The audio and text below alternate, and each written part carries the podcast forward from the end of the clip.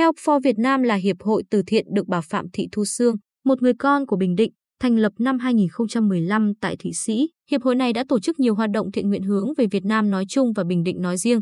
Năm 2020, Hiệp hội đã hỗ trợ cho các trường hợp khó khăn ở Bình Định gần 253 triệu đồng.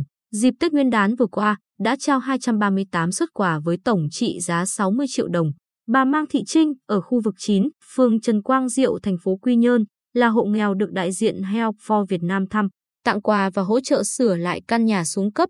Bà chia sẻ, nhà xuống cấp không có điều kiện để sửa chữa, nhờ hiệp hội, nay nhà tôi đã được sơn sửa, có nhà vệ sinh tiện cho sinh hoạt hàng ngày, tôi mừng lắm. Được biết sắp tới, bên cạnh các hoạt động thường niên, hiệp hội này sẽ tiến hành xây trường học cho trẻ em dân tộc miền núi tại Bình Định, đồng thời hỗ trợ heo, bò giống cho các gia đình ở làng Phong Quy Hòa và hộ nghèo nhằm góp phần phát triển kinh tế gia đình. Ngoài ra, có những cá nhân định cư tại nước ngoài thường xuyên ủng hộ từ xa cho quê nhà. Anh Lê Phước Đạt, tri hội trưởng tri hội bảo trợ bệnh nhân nghèo Bình Nghi, huyện Tây Sơn chia sẻ, có trường hợp thành viên của tri hội sang nước ngoài định cư nhưng họ vẫn tiếp tục hoạt động thiện nguyện thường xuyên quyên góp cho các trường hợp khó nhăn tại địa phương, đó là từ nước ngoài hướng về quê hương.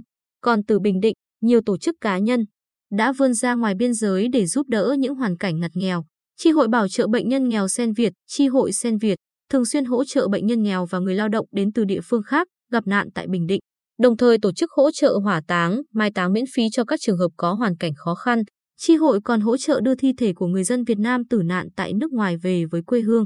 Thầy Thích Vạn Lực, chi hội trưởng chi hội Sen Việt cho biết, thiện nguyện không phân biệt giàu nghèo, không phân chia địa giới. Bởi vậy, chúng tôi sẵn sàng hỗ trợ những trường hợp khó khăn người Việt không may gặp phải tai nạn tại nước ngoài hoặc các lao động nơi khác tử nạn tại Bình Định. Đối với các hoạt động thiện nguyện xuyên quốc gia, việc thiết lập các mạng lưới hoạt động là vô cùng cần thiết. Bà Phạm Thị Thu Sương cho biết, nhằm hỗ trợ những hoàn cảnh thật sự khó khăn tại quê hương được hiệu quả, cần có người đại diện và các tình nguyện viên trực tiếp hoạt động phối hợp cùng chính quyền địa phương. Thông qua đó, các phần quà sẽ được trao tận tay mới ý nghĩa để hỗ trợ người Việt tại nước ngoài. Chi hội Sen Việt cũng tạo nên mạng lưới người Việt ở tại Nhật Bản, Hàn Quốc, Đài Loan. Ông Nguyễn Tấn Hiểu, Chủ tịch Hội Bảo trợ Bệnh nhân nghèo tỉnh tự hào nói, Bình Định là tỉnh thành duy nhất của Việt Nam có đơn vị đứng ra hỗ trợ đưa thi thể người đã mất về quê hương miễn phí. Đây là nỗ lực rất lớn nhằm hiện thực mong muốn được giúp đỡ người dân không chỉ tại tỉnh nhà mà còn ở các địa phương khác.